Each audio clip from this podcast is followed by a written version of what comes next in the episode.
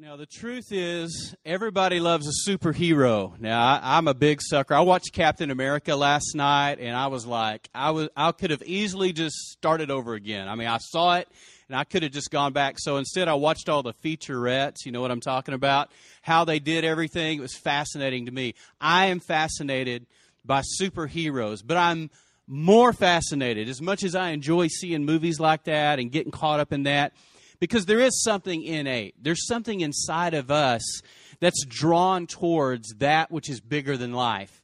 We all like to think that there's somebody with superpowers and super abilities that can come in and sort of save the day and rescue everything.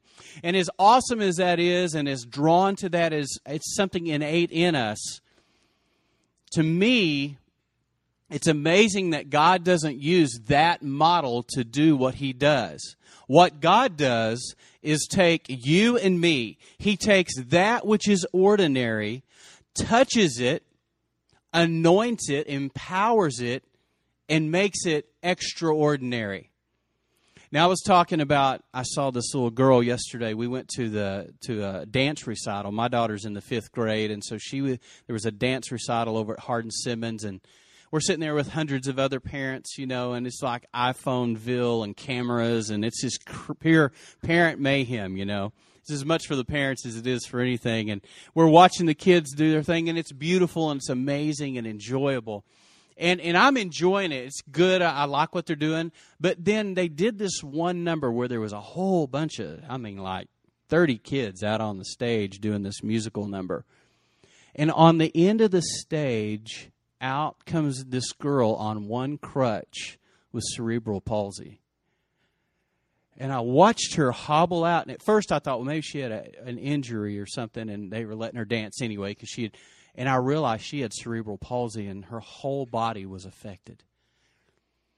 And as all these kids did their moves, you know, with precision and practice, and they had worked so hard to put on this little production, I watched her, and all she, the best she could do was was kind of hobble, and she would try to bob with the music, and and she'd look around and she'd look to see what they were doing, and and I thought, first of all, how amazing is it that this little organization allowed this little girl to do this and be a part?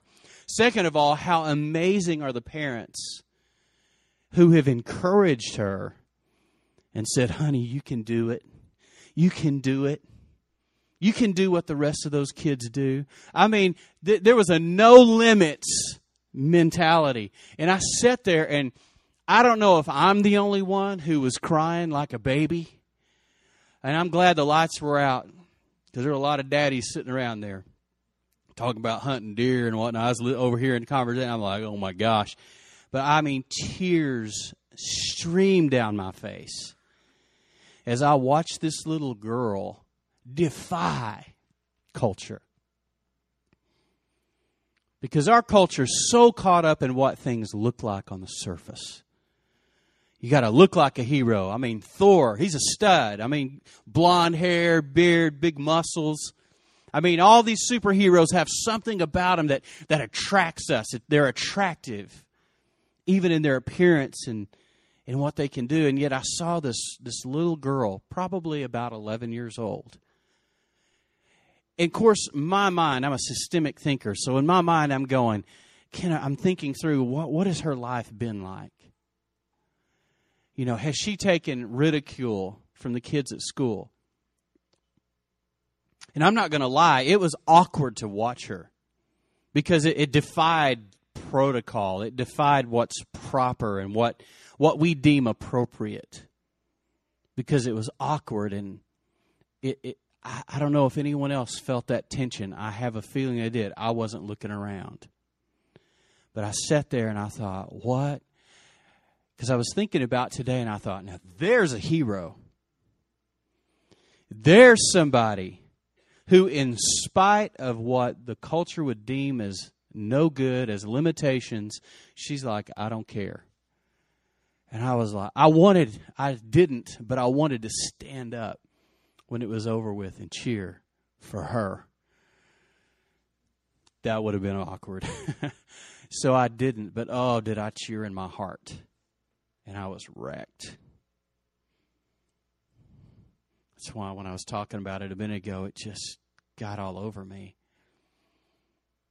Because in our culture, we're looking for the superheroes, the superstars, the athletes that can that can wow us and overcome and blow our minds. And we watched the World Series, and we saw some some kind of heroes emerge, Freese from the Cardinals, and others who who meant in the last moment hit ones out of the center field fence and you know wins the game. You know, game six of seven and it's like oh my gosh it was just a heroic moment and and as awesome as that is we'll forget about that shortly I'm talking about everyday heroes.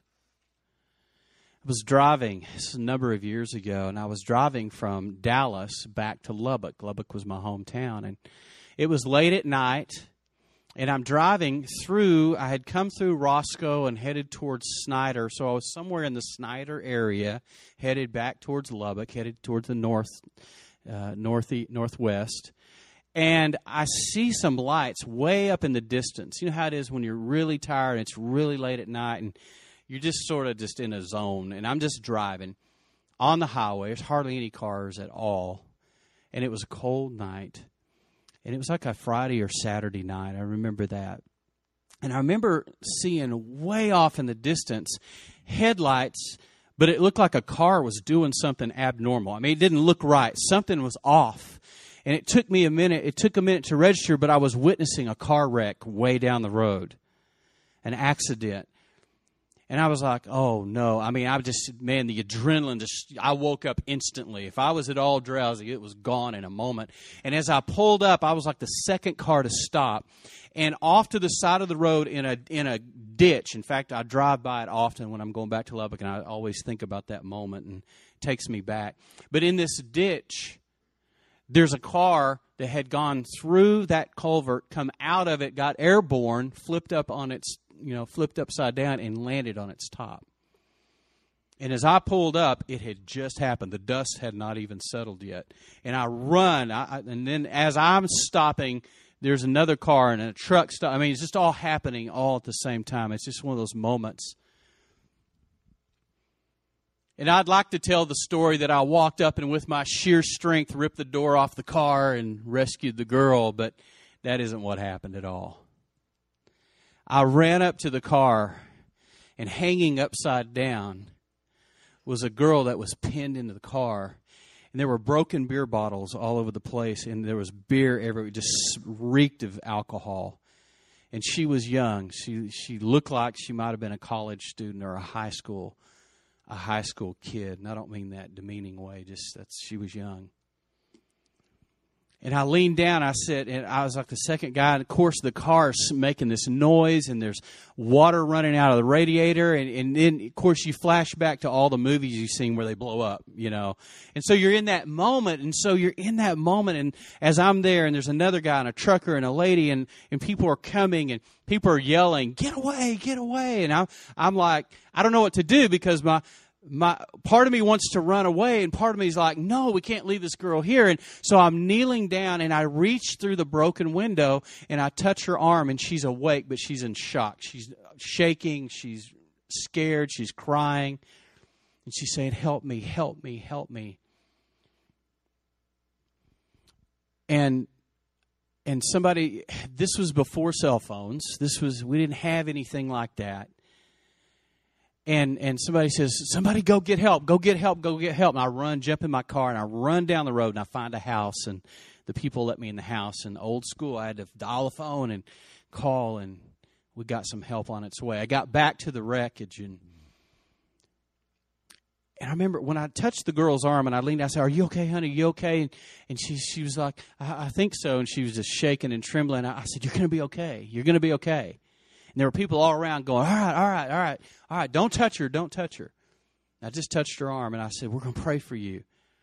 And, and when I came back, by that time, it looked like a, emergency vehicles were on the way. I mean, it started to get to be a crazy scene. And I walked back up to it, and by then there was a lot of people around. And I just grabbed people. I said, "Hey, you pray? Do you pray? Do you, hey anybody want to pray?" And a whole group of people just huddled up, and I just we held hands and we prayed over that little girl we just held hands there. We prayed. We said, God, please, Lord, please spare her life. God, please, Lord. and we prayed and we prayed for the emergency people and everything involved and and then it just the scene just got crazier and i just thought well i guess it's time to go i need to get back on the road i got to get home because they had it under control and i remember getting in the car and i was so wired on adrenaline i mean I, I, all the way back to lubbock and i didn't know anything i didn't know how can i how can I find out if she's okay? Because I didn't know who she was, and I didn't know where she was from. I didn't know if she was from Snyder or what. I thought I remembered a Texas Tech uh, sticker on her car. A couple of days later, I'm looking at the Lubbock Avalanche Journal, which is the, the news local newspaper for Lubbock, and I see in there a car wreck that was reported, and it was that car wreck, and she had passed away that night. And I remember just being blown away, like, oh God.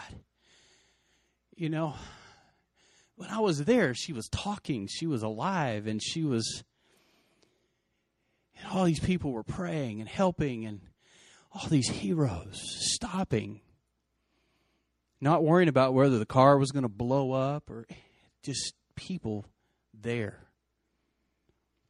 When I think about heroic, that's the kind of things I think about.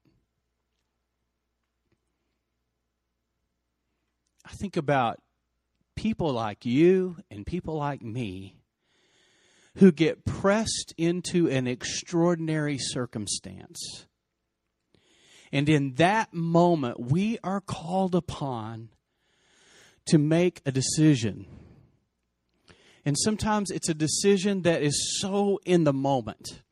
It's not always a decision that, that you can just sit and think through. Because let me tell you something Heroes are made in everyday life. And then when the moment comes, the decision was already made.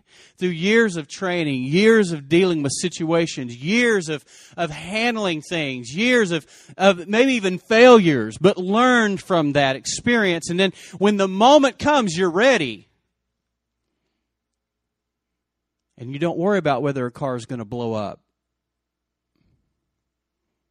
You just don't think about it because you just do what needs to be done. there was a school teacher taught in Bowdoin College up in Maine, and and brilliant young man.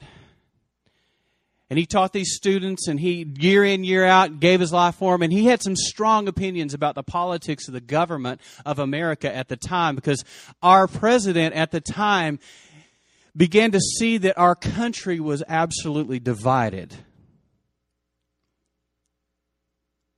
and some things came down from our president and from our government that said we need to get control of the situation or we are literally going to have a union that is split down the middle. It already kind of was, but he, this president decided we're going to have to take some, some defined steps. One of the big issues at the time was slavery. And the president of the United States at the time had some strong opinions. And of course, in government, as things happen, those opinions and the university campus is a place where things get talked about a lot and hashed out. And this particular professor of rhetoric, you see his picture on the screen, Joshua Lawrence Chamberlain, who, by the way, had never had any thoughts about being in a war never had any thoughts about being a hero of any kind. He was just a professor in a college, a literary professor. Wasn't particularly outstanding in any way. He was you and me. He was a normal person. The call came and the North began to assemble, and the South began to assemble, particularly in Virginia, where the line was drawn at the time. And, and, and as things began to heat up, he volunteered, he and his brother Thomas volunteered to fight for the North because they felt like it was a just cause. And he even had the thought and the mentality, and he even said this once that he said, I do not question the integrity of the men of the South, but I do question this. I question the morality of one group of people who would fight for their freedom and yet enslave an entire culture of people. He said, That I question. And so he signed up, as many did in a volunteer army. Not drafted, he went voluntarily, he and his brother. And he was immediately brought into the army and, and immediately employed, and he fought many battles, and, and it was a horrible, terrible scene. Did you know that in the Civil War, over six million people lost their lives? I want you to think about that for a second. Six million. When they talk about bloody battlefields, they mean literally bloody battlefields. We're not talking about a swamp like down in Florida. We're talking about what is swamp like, but it was blood running on the ground. The bodies of men blown to bits and bayoneted and shot up all over these fields. And the battle continued to rage on and heat up and heat up and and and and he got promoted to colonel and, and actually began to, to, to gain some, some notoriety as a, as, a, as a tactician, a thinker. He was very smart. He didn't use his brawn so much as he used his brain. And after surviving some ferocious encounters and clashes and surviving through night after night, literally laying in piles of bodies of his friends and his men that had died and protecting himself, he came to a point where he was assigned to the very edge, what they call the flank of the war. And, and it was a line that, that actually ended up in the er, area of Gettysburg. And he was going to, his role was to hold down that line, hold down that edge. And at that point, the South was gaining momentum. And the South had actually, the, the momentum had swung, and the South was actually gaining momentum. And it was a possibility, a strong possibility, that the South was going to win the war. And if the South could get by Chamberlain and his troop, the 20th Maine, if the South could get by them, they would literally be able to probably take control and they would have literally won the war. Folks, we would not be sitting here today. Because you need to understand, had that gone the other way, we would have remained probably three small, not very powerful nations. You would have had Texas in the south, the southern territory, and then the north, and we would have been separate nations. We wouldn't be here today. Not like this. And so the battle raged on, and, and five times the South attacked that flank because General Lee in the South knew that if they could get that flank and take and break that line and get in behind them, they could, they could literally swing that thing and, and literally it would have meant the, the beginning of the end of that war. And the South would have won. Chamberlain's men had been whittled down from 400. They just had been decimated. In fact, he called right at the last moment as he's looking over the wall. Remember, remember Stonewall Jackson and all them. He's, they built a wall there and he's looking over the wall out at, and five times they were attacked and five times they drove them back. By the last attack, bloody attack, he'd lost half of his men and he called for an accounting of their munitions. How much ammo do we have? They said, We've got about two bullets for each guy. That's what they were down. Basically, they had nothing. And his men came up around him, and his own brother, Thomas, who was his lieutenant, came up to him and said, All right, we got to make a decision. What are you going to do? What are you going to do, Josh? What are you going to do? And it looked like it looked like the, the Alabama contingency, they were, they were assembling again for a sixth attack. And this time, this time, they did not see how they could actually stand it. I mean, it was going to be too much for them. And so as they're assembling, Joshua Lawrence Chamberlain is required to make a decision. Someone say one decision. Sometimes you are one decision away from disaster or one decision away from being a hero. You can be a zero or a hero, and sometimes it comes down to one moment in time and one decision. And in that moment, he stands up on the wall and he looks around and surveys the situation. And in that moment, and he just had a few moments to think about it as they were assembling for their sixth attack, and he literally thinks to himself, would it be better to run, to retreat? And he's thinking down the line, what would the cost be to retreat versus the cost to stand and fight? He knew and he thought it would be the same. We're going to be defeated either way. So we will stand and we will fight. And he yells to his brother, Tell the men to fix bayonets. And his brother and his men are thinking, Bad idea. We're already beat down. We're already defeated. There is no way. There's four times as many of them as there are of us. They will overrun us in a moment. And when there is no way we could last. Thomas says, make a decision. He goes, fix bayonets. Fix bayonets! They call down the line and the men fix their bayonets. At that moment, the South begins their charge. Joshua, Lawrence Chamberlain, jumps up on the wall and he says, he takes his sword out. Now you gotta understand something.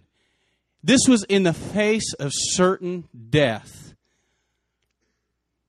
And we're talking about a rhetoric professor from Maine. We're not talking about somebody who was trained for war. We're not talking about somebody who went through extensive training and, and, and spent a lifetime preparing for this moment. We're talking about a man who read books. And he stands on a wall, he draws his sword, and he yells, Charge! Charge! And with a rebel yell, they run over the wall, just those few men, and within 10 minutes, they round up 400 troops. They surround they surround those Southerners, Alabama, they surround them and they literally, when they stepped up over the wall with their bayonets, Lee's men and, and the, those of the South thought they must have gotten reinforcements that we didn't know about. There's no way they would have come over that wall because they knew they had them. So they, they must have gotten reinforcements and we didn't see it. They come over the wall and the men drop, the men of the South drop their loaded weapons and begin to run.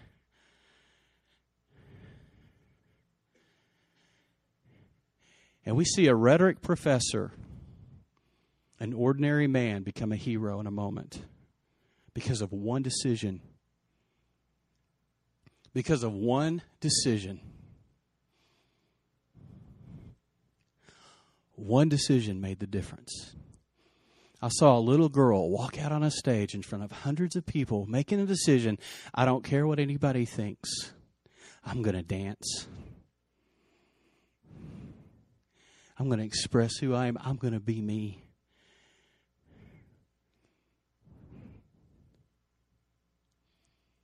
I saw a whole group of people huddle up around a car that was laying in a ditch with a dying college student from Texas Tech University. Pray. Go to war. Go to battle for her soul. Go to battle for her life. One decision.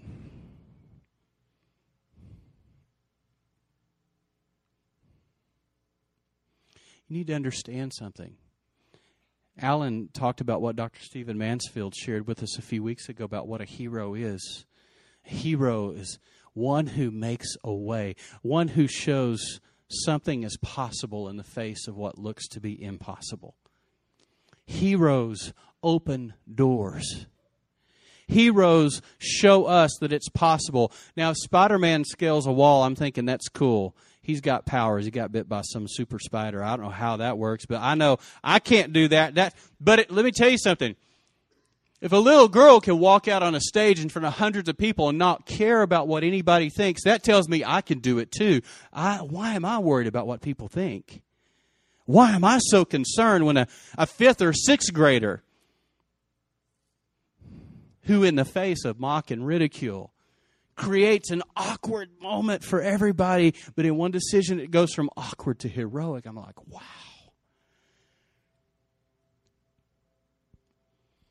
The Bible, The Word of God is full of ordinary people who God touched in an extraordinary way. Listen, when we read the Bible, it's so easy to look at them and go, oh, but they had this, and oh, but that circumstance, or oh, but God did this. And, but listen, you need to understand about every person in the Bible. They were just people just like you and me, not superheroes. They didn't drink the serum. They didn't get the shots. They didn't get put into a tube and all of a sudden, you know, they didn't get acid poured on them and it somehow made them superheroes. All they were were people who many times were as afraid as you are, faithless as anyone else, and yet in a moment of time made one decision to say, Yes, God, I'll do it. Yes, okay sometimes the most powerful prayer you can utter is, Yes, Lord. Okay. All right. Okay. I'll be the one. I'll be the one. Let me tell you what's heroic. Is when a father will grab his family and say, We're going to spend some, time, we're going to pray. And the family goes, whatever. We've never done it before. No, we're going to now. Awkward. We're going to do it now. There are everyday heroes all around us right here, right now. Some of your heroes, not because you did something, but because you didn't quit. That's heroic. Your kids are watching you going, Gosh, it's been hard on mom, but she didn't quit. That's been hard on my daddy. I don't know how anybody else could say it, but he didn't quit. He didn't give up. He didn't cave in. That's a hero.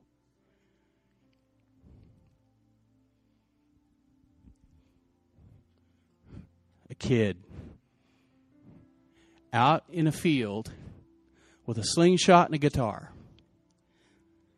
herding sheep. That's all he did. In fact, he was the youngest of a whole line of brothers who were all superstar warriors. They're down at, they're down fighting a war. You got the army of the Philistines on one side of a valley, and you've got the army of God, the Israelites, on another hill, and they're they're in a standoff. And many times, as happened in ancient wars, when there was a standoff, they would they would send out one champion from one side and a champion from the other because that would save on casualties. All right, you send out your big dog, we'll send out our big dog. They'll fight. Whoever wins, wins the war, and everybody goes home tonight. And there's only one casualty. So they're in a standoff, and King Saul, who was strapping, strong, big, bad dude, king of Israel, there's he's he's sitting in a tent watching across a valley, and their champion walks out, and his name is Goliath, and he's big he's bad. He makes Schwarzenegger in his prime look like a wuss. Come on, somebody. Goliath's big. He walks out and he is taunting the army of Israel. He is taunting them. He's yelling stuff at them. He's making fun of them. He's like, come on, send out. His shield is so big, he has to have one man actually carry the shield in front of him, his armor bearer. It's so big. And he's talking smack all day long. David shows up at the war because his dad said, Hey, I need you to get some provision to your brothers. Go take them some stuff. He's like the water boy. He's coming in, going to the game, going, All right, who needs something? So he goes to his brothers and makes a delivery. And he's like, Whoa, what's going on here? Who is this uncircumcised Philistine? Because he hears him taunting the armies of God, defying the people of God. And David's like, Whoa, whoa. David, you can imagine this kid shows up and he's like, Why isn't anybody doing something? Why don't somebody run a spear through this guy? Why don't somebody take him out?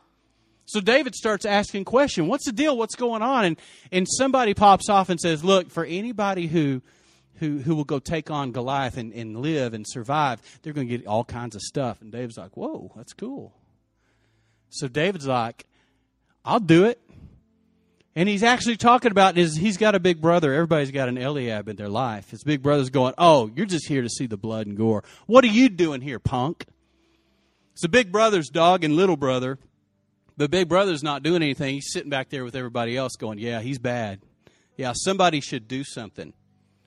And little David says, "Man, I'll do it." And his brother's like, "You're just you're just all talk."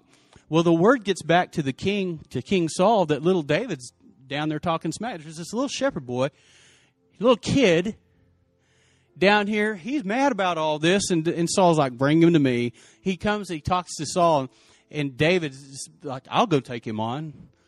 I don't know if Saul just out of pity or just I don't know. I don't know if he's wanting to see something, but he says, "All right, go get him." Go get him, boy. In fact, you can use my armor, which he obviously wasn't wearing. So he hands, he puts his armor on this little shepherd boy. You got to understand, this is a big, mighty warrior king handing a little boy, a little boy, his armor, and he puts it on, and he's just like, I mean, there's no, he can't even move in it. He takes the armor off. He goes, I, I can't do that. There's a whole other story there about you trying to wear somebody else's armor that was never made for you. It's a disaster. When you're trying to be somebody you're not, so you wear somebody else's identity, it doesn't work. So David says, Look, I, let me just fight him my way. His brother pops off, says, You're just here. And he goes, Look, isn't there, is there not a cause here? Is there not a cause? Let me tell you, the heroic thinking, heroic mentality is audacious. It's bold. It's courageous. It's not perfect. It doesn't have it all figured out. It just knows something needs to be done. You don't put that in a test tube and throw it in a centrifuge and separate it all out. You just go, somebody knows there's a cause and somebody's willing to do something. Little David was willing to do something, so he steps up and says, is there not a cause here? So he goes out to meet the giant, the Philistine. It's in 1 Samuel 17. You can read the story for yourself. I'll just tell you what happens. He goes out there, and the Philistine sees him and says, What? Are you just like. What, he calls him a little dog. He said, "What? You just you're just a little punk. You're just a little kid." And he laughs at him and begins to mock him. And David says, "This day the birds are going to feed on your carcass." And this is a little boy Mind you, he's trained. I mean, he's been shooting a slingshot out in the. I mean, he's killed stuff. I mean, he he's not just a little little runt. Apparently, I mean, he killed a lion. He's killed a bear. I mean, he needs to learn how to defend. He he's got skills. But let me tell you what he really has. He has the anointing of God on his life and the destiny of God. And God wasn't going to have his destiny thwarted by some some big mouthed giant. So David steps out there. They have a little confrontation, and the giant starts toward him. And you know what David does? He runs to the giant. See, a lot of us, when, when we're facing the big stuff, we just we cower. Oh, here it comes. But brace yourself. I'm about to take a hit. David just says, I'm going this way. He picks up some stones, about five of them, and he gets them in a sling. And he, of course, he only needed one he swings that sling and he lets it go and he embeds that rock right in the forehead of the giant. And the giant, stunned, falls over. Boom. Can you imagine the armies on both sides watching this happen? I always think about Eliab, the big brother, because I'm a big brother. He's probably going, lucky shot. He was always lucky. David, being more than a conqueror, he goes out there and he grabs Goliath's sword. This is a 12 year old kid with a massive sword. And it probably took two hands, and he just takes a step back, lines it up real good, kind of like you'd be lining up a drive if you're a golfer. Right, Derek? And he takes that sword and he cuts the head of the giant off. So he didn't just kill him, he really killed him. He, he killed him dead. That's more than a conqueror. But you know what David was?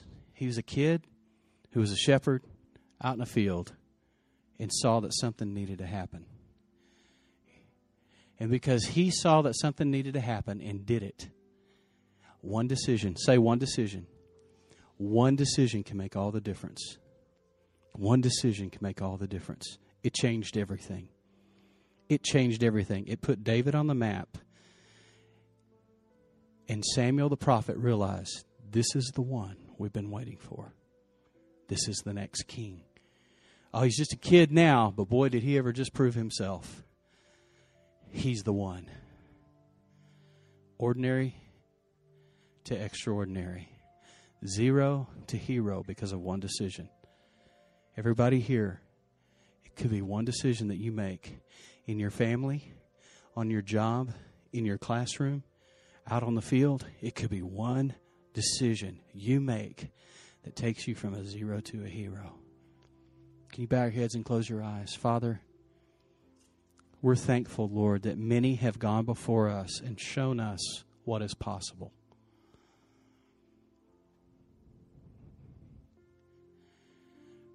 Lord, we're not even talking about superheroes like we saw in the trailer, the Marvel comics, and super strength and ordinary people that got some kind of injection and all of a sudden they were extraordinary or a lightning strike or whatever. We're just talking about real people. One decision changes everything. I pray for daddies here, Lord, right now, that they would indeed be courageous. They would be bold enough to make a decision. To pray with their kids to pray with their wife, as awkward as it might feel. Maybe they've never done it before, but they would step up and, in a bold moment, do what needs to be done.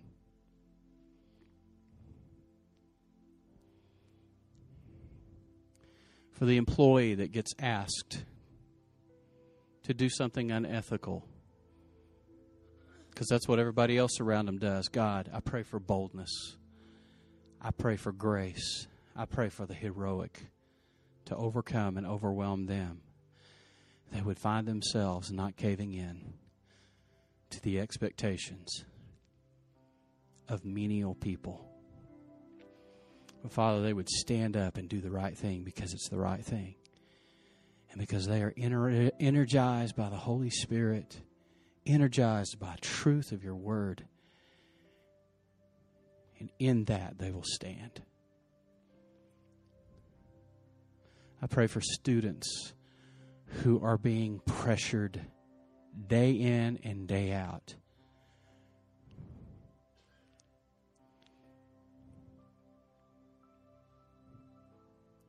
Pressured to perform, pressured to be popular, pressured to go all the way, pressured to party, pressured in so many ways. And I pray for boldness. I pray for heroic faith that will stand up and not preach a sermon, but simply take a stand. And having taken a stand, they are preaching a sermon with their life. Give them boldness, give them courage. every head bowed, every eye closed. There's a hero in every one of us. And you know what? More than likely in life, you'll have many opportunities to exhibit heroic faith.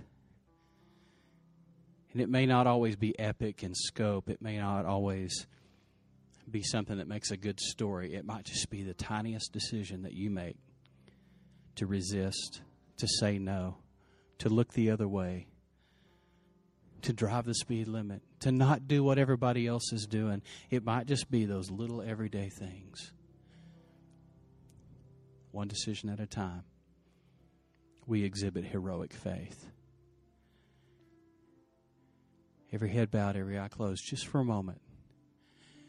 There was another hero in a garden who, for three years, exhibited what it looked like to be in the perfect relationship with God. His name was Jesus. And in this garden, in this moment,